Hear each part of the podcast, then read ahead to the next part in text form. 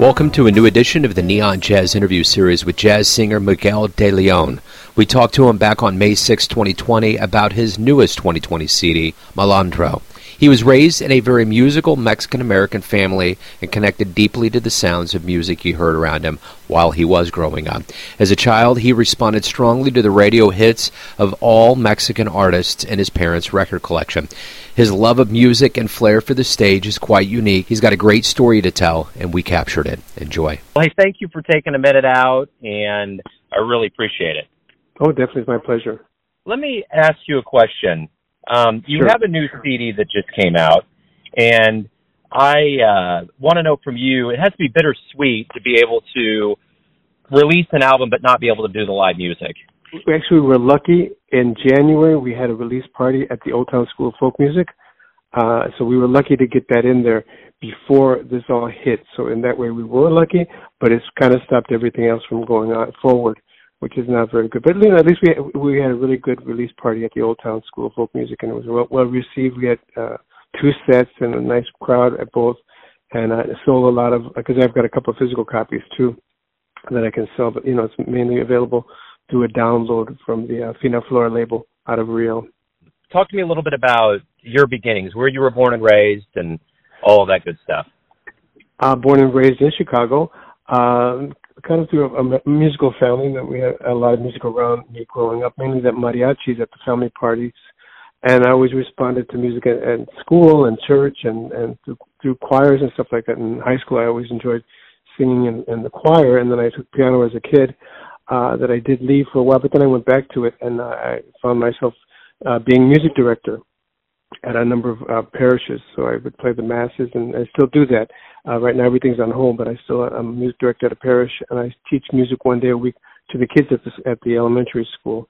So I'm still involved with the teaching aspect, but I, you know I do want to do more performing. And uh, once this is finished, uh, the uh, lockdowns, I want to get out there and really promote the CD and get out there and do a number of presentations. So that's my plan. You know, it says in your bio that there was a lot of uh, Mexican artists that were influential for you when you were growing up. So, talk to me a little bit about those influences and even jazz influences. I would say for for the Mexican would be definitely Jose Jose, who recently passed away. Uh, he's called the Príncipe de la Canción, the Prince of the Song. Uh, he's definitely one of my early influence in terms of his style of singing and his repertoire. And Luis Miguel, you know, I definitely uh, love his music also. Uh, but I think a big for in terms of Brazilian music for me was Sergio Mendes when I was growing up, uh, hearing Sergio Mendes in Brasil '66 and just really responding to his his albums and just that music. And I you know I was able to understand uh phrases and different words. You know I, I wasn't raised speaking Portuguese. I was raised speaking Spanish and English but it's so close and you know you hear a word like porta or puerta which is a door is almost the same word just a little bit different em- emphasis. And some words are the same casa and casa casa. So those are the you know a lot of the same words. So I found myself understanding uh kind of basic you know what what the song was about.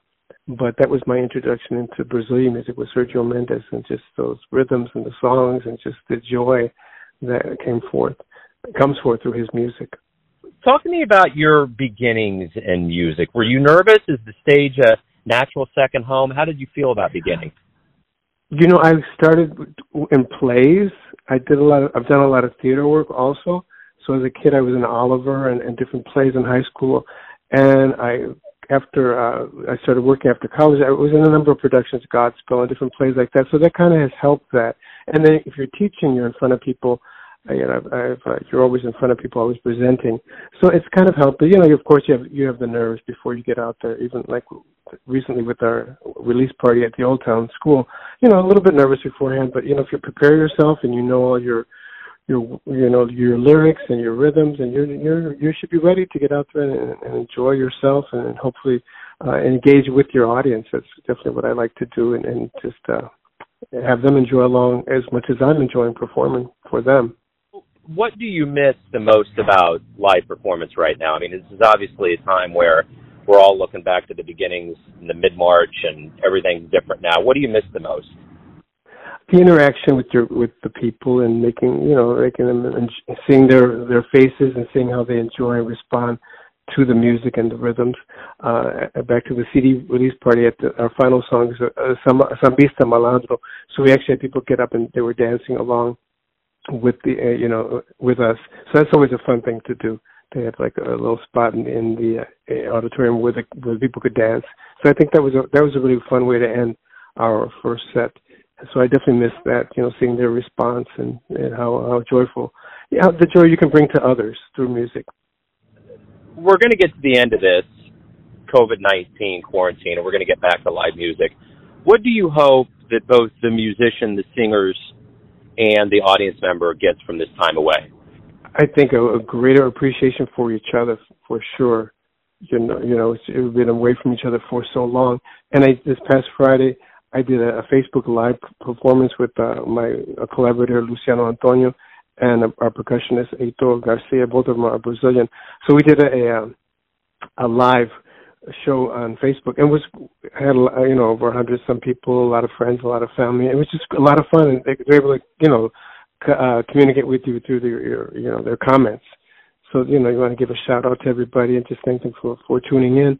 And so it was very well received. So that's you know kind of like giving us a taste of what we want to get back to them watching and me performing. And you know I'm sure a lot of musicians musicians feel the same way and definitely I want to promote my, you know, the, this new CD that I have that I'd like to share with as many people as possible. You know, we did a really good job on it, I think, and uh, worked really hard. And I, I wrote a number of, of the tunes and a lot of the lyrics I wrote also. So you know, I'm really, really involved with it more more than my other. You know, I've got two other releases that I've that I've also done, but this was really, uh, you know, I have a lot of involvement, a lot here, and not so much at stake, but just so much invested into it. You know seeing that it gets uh, appreciated and, and shared with everyone.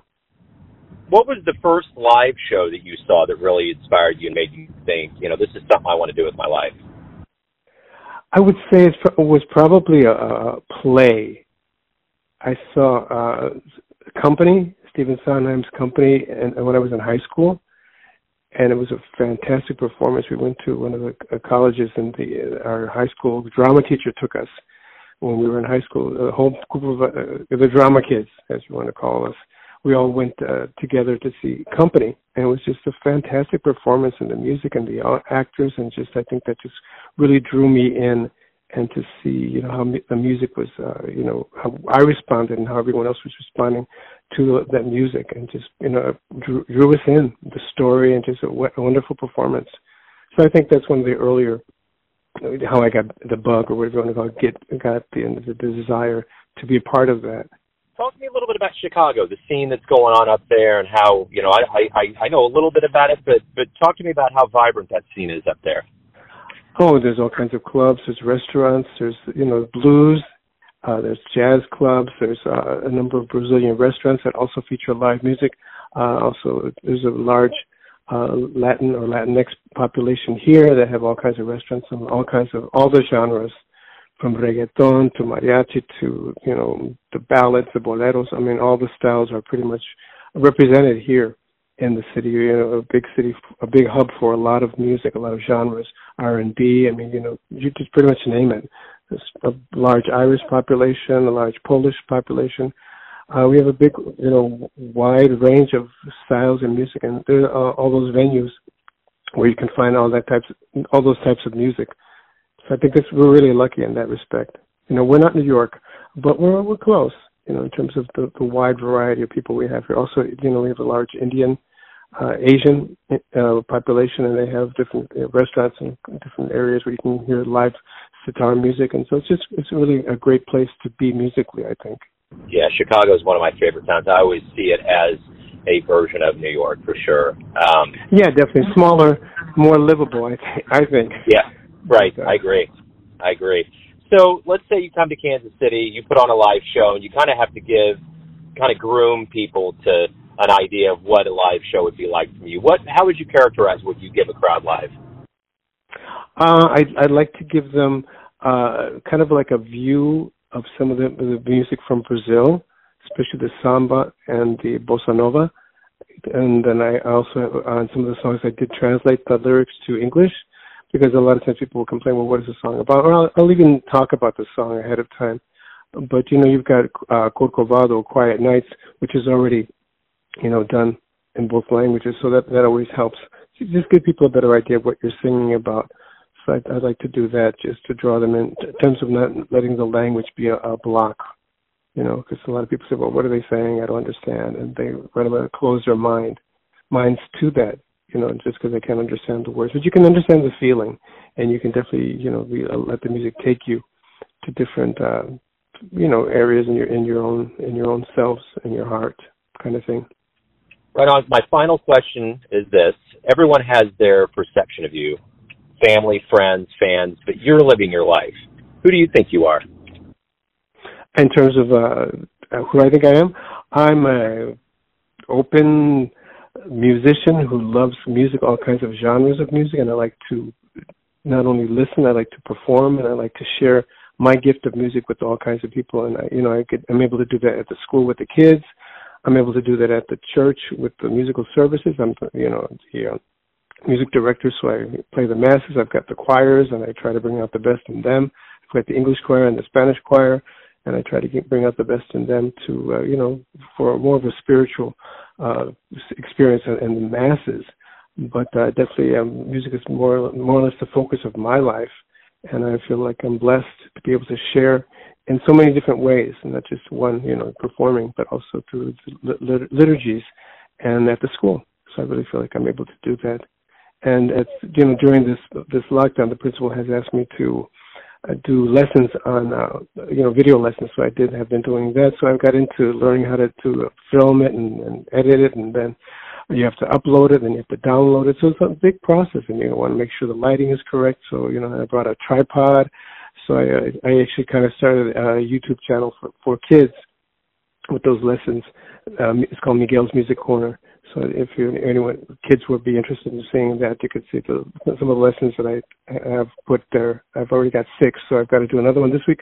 And the theme will be Mother's Day. Happy Mother's Day to all the mothers out there and uh, all that kind of thing. So I'll be working on that actually today to make sure it's out there before Friday.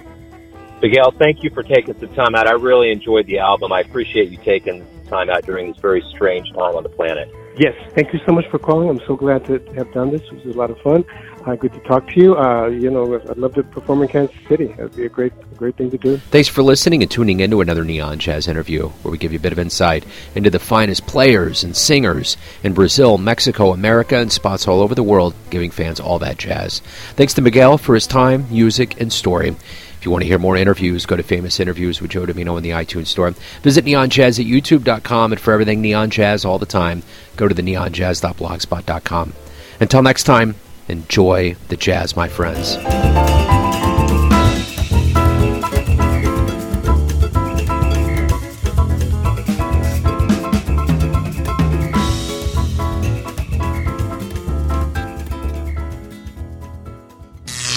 Neon Jazz.